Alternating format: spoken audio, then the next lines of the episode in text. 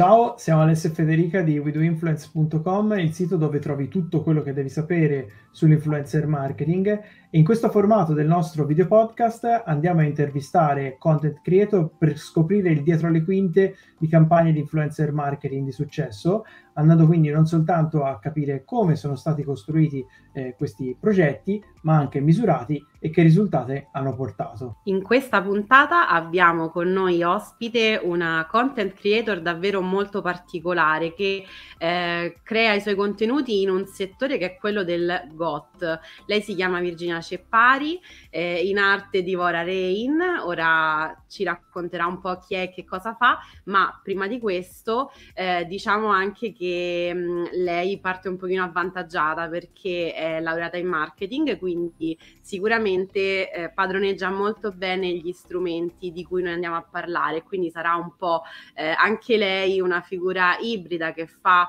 da ponte tra il mondo dei, di chi crea contenuti e chi invece fa marketing e comunicazione dal lato dei brand. Quindi ciao Virginia. Ciao.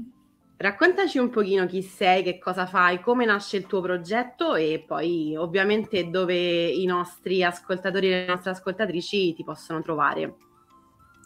Allora, io appunto sono Virginia, il mio progetto Divora Rain nasce nel 2019, a ottobre 2019, intenzionalmente perché per la subcultura goth ottobre è un mese un po' come il Natale, no? Quindi è un mese molto particolare e quindi ho deciso appunto di partire in ottobre come diceva Federica, in realtà mh, diciamo che comunque eh, ho un background nel marketing e nella comunicazione, quindi questo ha influito sicuramente sul mio progetto. Tant'è che diciamo che ho unito le due cose perché ho sempre fatto parte di subculture alternative da appunto quando ero adolescente perché diciamo che la maggior parte delle persone si approcciano alle subculture quando sono adolescenti e poi ovviamente arrivi un momento in cui decidi se continuare o non continuare. Io ho scelto il lato oscuro, no? E, um, ho sempre avuto uno stile alternativo, uno stile di vita alternativo in generale perché non si parla soltanto di moda, ma si parla anche di un insieme di valori culturali all'interno di una subcultura e appunto sono quella che sono. Poi ovviamente ho continuato i miei studi accademici che eh, invece riguardano la comunicazione e il marketing, fino a che a un certo punto ho deciso appunto di mettere insieme questi due mondi e creare il mio progetto prima di lanciare diciamo, il mio progetto di marketing e quindi il mio progetto strategico per la crescita, diciamo che c'è stato un grande studio, c'è stato uno studio di personal branding, un, una sorta anche di analisi psicologica, un, una sorta di mh, mm, psicoanalisi, ecco, quindi sono riuscita a estrapolare i miei punti forti, i miei punti deboli e quindi poi a creare quello che è ora di Vora Rain e ovviamente creare un piano editoriale che mi portasse fino ad oggi. Devo dire che eh, penso che il mio progetto abbia funzionato abbastanza bene perché se sono qui oggi dopo eh, quasi tre anni si vede che è funzionato e sono molto contenta dei risultati che ho ottenuto e sicuramente questo mi ha aiutato moltissimo anche con i miei clienti perché ovviamente essendo anche um, content creator per altri e comunque creare strategie di personal branding per altre persone, di certo quando provi su te stessa determinate strategie ha decis- decisamente un, un aspetto differente, ecco. Sicuramente il fatto che tu sia anche laureata in marketing e consulente ti dà una mano trasversalmente a capire anche quello che magari può essere un contenuto che serve al cliente e uno storytelling che puoi portare sul tuo canale. Ma la cosa che mi ha colpito di più del tuo profilo è l'alto engagement, davvero fuori, diciamo, dalla norma, più, del normale. E per questo mi, volevo chiederti un po' come hai gestito la crescita eh, del tuo pubblico, eh, dato che eh, sei anche una tecnica, se eh, hai pensato i tuoi contenuti già eh, per, per, un determinato paese oppure eh, com'è stato questo processo creativo che ti ha portato insomma, ad essere dove sei oggi? Allora, eh, in, in, realtà eh, diciamo che ci sono lati buoni e lati negativi della crescita, soprattutto se rapida. Diciamo che il mio approccio è sempre stato quello nella creazione di una community, perché secondo me è lo zoccolo duro di qualsiasi personal branding. Se hai una community sicuramente hai un alto engagement, ma soprattutto hai la possibilità di avere un bacino d'utenza sicuro E diciamo che il mio progetto è stato sempre mh, improntato all'internazionale, infatti diciamo che è stata anche una mia sfida personale perché eh, l'inglese sì, ma così tanto magari no, quindi è stata una sfida anche personale, ma che effettivamente mi ha dato la possibilità poi di estendere il mio bacino d'utenza a tutto il mondo. Infatti diciamo che poi questo si è trasformato in un, uh, un progetto internazionale con una visione molto anglosassone ma anche oltreoceano, infatti diciamo che la maggior parte del, del, dei miei follower vengono da oltreoceano anche se con grande, un grande bacino di sudamericani, quindi in realtà poi sto introducendo anche la lingua spagnola, visto che ho anche la possibilità magari di sapere un po' di spagnolo e quindi eh, aggiungere anche questo. I lati positivi e negativi sono che i miei contenuti appunto sono sempre stati improntati a una crescita mh, mm, mm, costante, che comunque è sempre stata costante perché eh, ho la fortuna di eh, essere riuscita appunto a coinvolgere le persone e mantenere tenerle a me, ma il lato negativo è sicuramente il fatto di andare virali, perché mh, c'è da... Mh, sicuramente anche voi vi è capitato, magari l'azienda o comunque le persone che ti dicono devi fare il contenuto virale perché noi vogliamo diventare virali, eccetera. Però in realtà io sono adesso ancora di più, lo ero anche da quando ero consulente, ma adesso ancora di più, secondo me il virale funziona fino a una certa, cioè se sei una multinazionale che fa il video virale funziona, se tu invece sei un piccolo brand o comunque eh, un personal branding, eh, ci vuole nulla che esci fuori target, esci fuori dalla nicchia. Tant'è che io ho sempre avuto un altissimo engagement, però ad esempio nell'ultimo mese ho avuto una crescita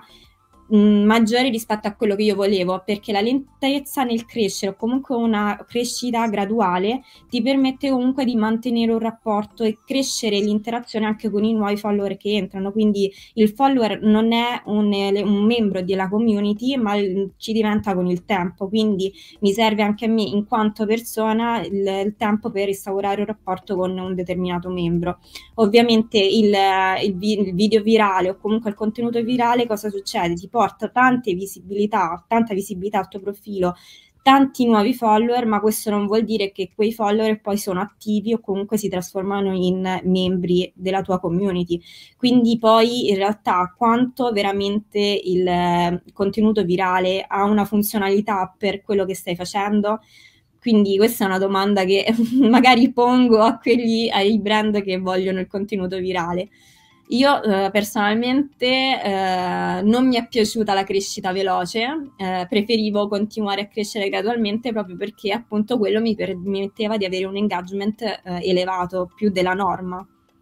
una crescita veloce, eh, però al tempo stesso, come dicevi tu, che porta eh, dei risultati negativi. Io mi stavo chiedendo, eh, avendo tu un, uh, un, profilo molto particolare, ehm, andare virale, quindi raggiungere dei pubblici non necessariamente in target, ti espone anche poi come content creator a critiche dall'esterno, perché chiaramente eh, trovandosi poi davanti a, a un profilo eh, con delle specificità molto marcate, non sempre eh, ecco, le persone capiscono quello che fai e, e chiaramente questo eh, ti può esporre, no? immagino, a, diciamo, a delle reazioni anche negative. Assolutamente, perché il, il fatto è che tutto quello che mi riguarda è riferito a una nicchia ben specifica, quindi è un, un pic- una piccola fetta di mercato. Quindi i miei contenuti sono pensati con un obiettivo specifico. Io parlo a una determinata community. Ovviamente quando il video va virale o comunque esce dall'algoritmo solito, incappa necessariamente in, altri, in altre persone che non sanno, non sono educate a vedere quello che stanno vedendo. Quindi tendenzialmente le persone a un certo punto c'è anche uno switch di mentalità. Quando tu superi una soglia di visibilità o di commenti o di like, quasi come se le persone non ti vedessero più come una persona, quindi si sentono sotto liberi di poter commentare a ruota libera, anche parlando di te in terza persona che tante a volte gli rispondi ehi guarda che io ti leggo, cioè nel senso non è un, un post che di qualcuno che non sa chi sei, cioè io ti vedo chi sei.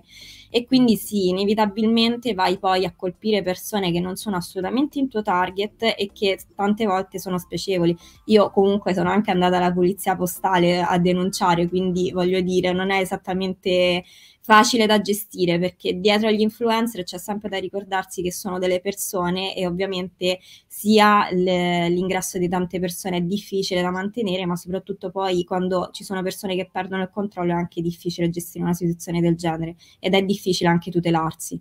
C'è proprio anche una mancanza di concezione del fatto che il digitale sembra distaccato perché è fatto tramite un dispositivo, ma poi alla fine non si parla più no, di digitale o di reale, va molto di moda ora questa parola figi- digital sia nelle esperienze di acquisto che nelle esperienze di tutti i giorni perché viviamo attaccati al telefono. Eh, non credo che poi quelle persone se ti vedessero veramente per strada si sognerebbero mai di dirti una cosa del genere o comunque anzi magari sono proprio le prime che vengono a farti complimenti eccetera eh, perché questo distacco lo dobbiamo limare sempre di più dato che è semplicemente un altro, un altro punto dove incontrarsi, dove lo spazio e il tempo si riducono, ma eh, non è che, come dicevi tu giustamente, qualcuno offende online, non ci sono ripercussioni nella vita vera, perché già, è già evidentemente vita vera. Eh, certo, assolutamente. Bene, allora io riporto un po' le fila del discorso su quello che è il nostro tema principale, quindi iniziamo un pochino a scaldarci parlando di, eh, di creazione dei contenuti, di collaborazioni, quindi eh, ti chiedo quali sono i brand con cui collabori, come hai iniziato e qual è il valore aggiunto che tu come content creator puoi portare a questi marchi. Allora, innanzitutto... Um comunque ci tengo a specificare che ovviamente essendo una nicchia di mercato i miei numeri per quanto magari possono essere alti in realtà bisogna sempre eh, paragonarli a un pubblico di massa cioè nel senso che sono proporzionali della serie. Ovviamente più si stringe la cerchia dei consumatori e meno i numeri sono alti ma questo non vuol dire che questo non sono risultati ottimali. Quindi ehm, Diciamo che c'è anche uno switch rispetto anche a quello che vogliono i brand. Infatti in una nicchia di mercato così ristretta i brand magari riconoscono di più il fatto che anche i micro influencer hanno una community forte dietro e di conseguenza la loro, diciamo, le loro campagne tendenzialmente sono o prendere grandi influencer del settore oppure comunque prendere tanti micro influencer che sanno che hanno una comunità forte. Nel mio caso ho avuto la fortuna comunque di inserirmi in un contesto dove comunque avevo una squadra dietro, quindi avevo anche altre persone che facevano quello che facevo io e soprattutto tutti quanti facevamo contenuti e faccio anche adesso come lo fanno loro di alta qualità perché mh, tra le altre cose ho anche skill fotografiche o comunque di video editing, editing foto editing eccetera. E quindi praticamente mh, diciamo mh, scavalcato lo scoglio dei 3000 eh, già verso i 5.000 ho iniziato ad avere le prime collaborazioni per il merito, ecco, diciamo, perché comunque appunto... 5.000 fo- scusami se ti interrompo, ma ti, ti, riferivi ai follower su Instagram, giusto? 5.000 follower, sì. Perché comunque eh, sembrano numeri piccoli, però eh, bisogna contestualizzarlo nella nicchia e soprattutto anche rapportato all'engagement che si ha. Quindi quando i brand riconoscono che i contenuti sono buoni, la community c'è, l'engagement anche, 5.000 follower effettivamente poi si converte in um, un bel po' di, di persone che acquistano o quantomeno rafforzano l'idea perché comunque se vedono ehm, prendono 10 o 15 micro influencer, veramente molto micro perché stiamo parlando di 5.000 follower, però eh, rafforzano l'idea perché magari abbiamo anche persone della nostra community che sono anche della community di un altro influencer, che sono anche dell'altro influencer, quando poi iniziano a vedere lo stesso prodotto su 1, 2, 3, 4, 5 influencer, micro influencer, di sicuramente l'immaginario viene rafforzato e quindi alla fine eh, il risultato sia la conversione conversione si ha. Quindi diciamo che effettivamente mh, già dai 5.000 abbiamo iniziato, ho iniziato ad avere delle, conversioni, delle, mh, delle collaborazioni, ecco e che poi alla fine ho portato avanti perché ci sono collaborazioni che veramente, se non sbaglio, 5.000 follower credo di averli raggiunti. Io ho iniziato nel 2019, forse a inizio 2021, adesso non ricordo, avevo già 5.000 follower, quindi eh, diciamo neanche un anno dopo ho iniziato a chiudere collaborazioni con brand importanti che poi appunto mi porto avanti perché ormai siamo nel 2022 e ancora ci collaboro, quindi penso che sia andata bene la cosa questo è sicuramente un punto molto interessante eh, di cui tra l'altro abbiamo parlato anche in altre, eh, in altre puntate del nostro video podcast e, e, quindi chi ci segue sa quanto noi teniamo al discorso delle nicchie, dei micro influencer, quindi eh, è molto interessante poi avere questa testimonianza che conferma eh, come insider no? quello che noi cerchiamo di portare un po' nella, nella teoria e quindi non fermarsi assolutamente ai numeri, ma eh, prendere altre metriche come riferimento per il valore e la qualità di un influencer che può essere determinante poi in una campagna. Quindi questa appunto è, una, un'esperienza, una testimonianza molto molto interessante. Tra l'altro hai ribattuto molto Virginia su uh, un, un, dato in particolare che è l'engagement rate, An- anche quando dicevi eh, mi dispiace quasi crescere velocemente perché ci sono anche dei lati negativi, eh, hai, hai battuto su un tasto che a mio avviso dovrebbe essere fondamentale nella scelta di un qualsiasi influencer, proprio perché testimonia community, testi- testimonia commitment dei follower e quant'altro, ma che in Italia quantomeno eh, viene molto sottovalutato. Eh, non vi nascondo, e non so se è successo anche a voi, che alcune volte mi sono state rifiutate delle collaborazioni perché eh, ma quello, ma quella, inteso profilo, eh, non ha X follower, X mila follower, cioè quanto ancora comunque eh, in un mercato dove c'è spazio di miglioramento come quello italiano, eh, ci siano a, volte delle metriche un pochino sfasate. Non so che ne pensate. Faccio una domanda aperta ad entrambe. Sì, allora io sono completamente d'accordo, però chiaramente guardiamo a questo mercato con l'occhio di, dei tecnici, come dicevi tu prima, quindi eh, siamo magari abituati ad andare oltre il numero eh, alle cosiddette vanity metrics, quindi ci sono poi altri parametri da tenere in considerazione che possono portare molto più valore eh, ad una collaborazione con dei brand. Eh, anch'io poi chiaramente come content creator mi sono trovata magari eh, ad avere imposti questi, questi, muri e questi scogli dati proprio da, dalla soglia dei follower. Quindi eh, in realtà io ho sempre creduto molto sia come content creator, sia nel momento in cui mi sono trovata poi a gestire campagne eh, di influencer marketing, lavorando proprio con delle, con delle nicchie, con dei micro influencer, sono sempre stata una grande sostenitrice della qualità più che della quantità. Io anche la penso così, ma soprattutto tengo molto a specificare il fatto che è una questione proporzionale, ovvero che è vero che l'engagement è molto importante, ma bisogna anche tenere conto che sicuramente un engagement alto è più facile da mantenere per chi ha meno follower, ovviamente più si cresce di follower e più si abbassa l'engagement, non è per forza un segno di negatività. Però bisogna anche vedere com'è questo engagement? Perché eh, diciamo che appunto noi come addetti dei lavori o comunque come content creator stando sempre eh, dentro i social quando vediamo che un profilo non diciamo che proprio se li ha acquistati questi follower però diciamo che li ha acquisiti in modo differente, te ne accorgi subito, anche se ha un engagement non solo basso, perché può succedere che anche chi è che ha molti follower ha un engagement basso, ma è proprio diverso quando vedi che non funziona un profilo, quindi non bisogna basarsi solo sui grandi numeri, perché in realtà eh, facciamo un esempio classico, magari è stato in televisione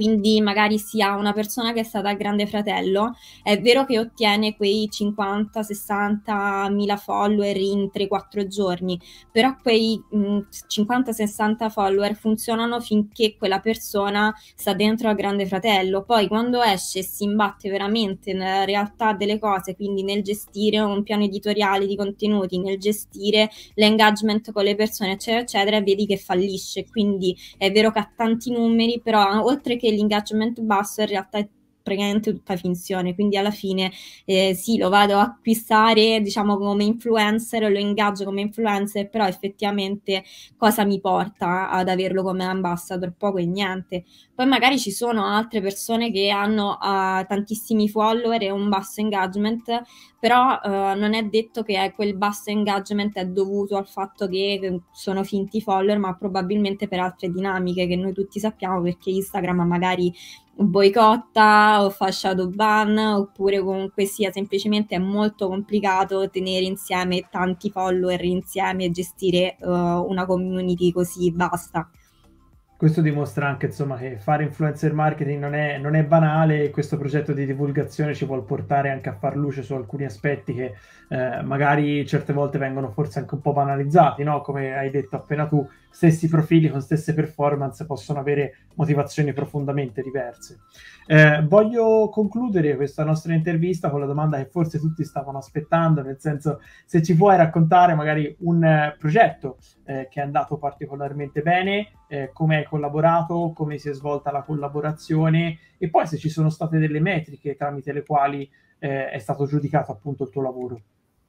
Allora, eh, diciamo che la collaborazione che mh, non è a progetto, ma diciamo che è duratura, quindi va avanti nel tempo periodicamente, diciamo che una volta al mese, è sicuramente quella con Killstar, che, che sicuramente molti di voi non conosceranno, ma è il, brand di punta della comunità GOT o comunque dell'alternative, quindi è il top of mind sicuramente tra i brand della, della subcultura e um, ho iniziato a collaborare eh, già intorno ai 5.000, sta andando avanti con, eh, prima erano co- collaborazioni in progetto, adesso anche singolo, da singola,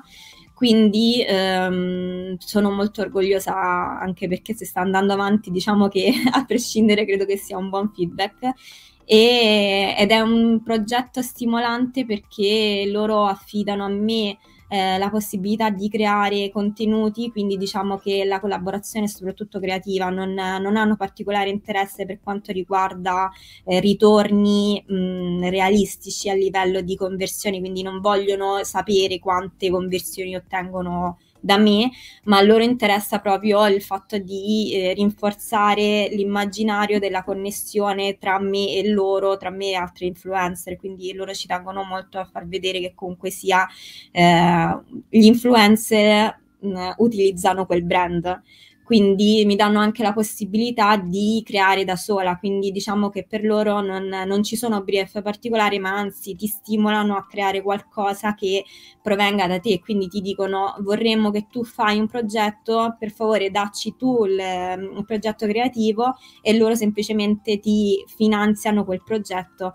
anche perché loro sanno benissimo che se la tua community ti segue per il tuo stile e per il tuo stile di vita è perché piaci te quindi chi meglio di te eh, può scegliere quello che portare sulla propria piattaforma. Quindi loro eh, utilizzano questo metodo e diciamo che il feedback è sicuramente quello che riscontro sia nei commenti mh, che hanno loro con me, ma anche da, dai commenti che hanno i follower, sia sulla mia piattaforma, comunque quando commentano i contenuti che ripubblicano miei, quindi eh, più qualitativa, diciamo. Sicuramente anche un approccio non banale, insomma, da parte del brand, dare tutta questa libertà, ma sicuramente illuminato nel capire quali sono anche i propri punti di forza nello sfruttare positivamente, ovviamente, la collaborazione con te e la tua community. Io, Virginia, siamo giunti alla fine di questa, di questa intervista. Ti ringrazio tanto di essere stati con noi e di aver fatto luce per una volta, diciamo, sul, sul, sul tuo mondo un po' più, un po più tenebroso, ecco. Quindi grazie per essere stata con noi stasera. Grazie a voi. Grazie Federica, insomma abbiamo iniziato a fare un po' più anche eh, una panoramica eh, pratica eh, sui progetti di influencer marketing. Eh, quindi se non hai altro da aggiungere alle parole di Virginia, io ti saluterei. Sì, possiamo chiudere qui. Anch'io ringrazio Virginia. Ricordo a chi ci ascolta che la potete trovare su Instagram come Divora Rain. Quindi, se vi volete immergere in queste atmosfere gotte scoprire l'universo di questa subcultura, lei sicuramente vi saprà illustrare al meglio questo mondo. Vi ringraziamo per essere arrivati fino a qui e eh, ci vediamo e ci sentiamo a una prossima puntata. Ciao. Ciao. Ciao.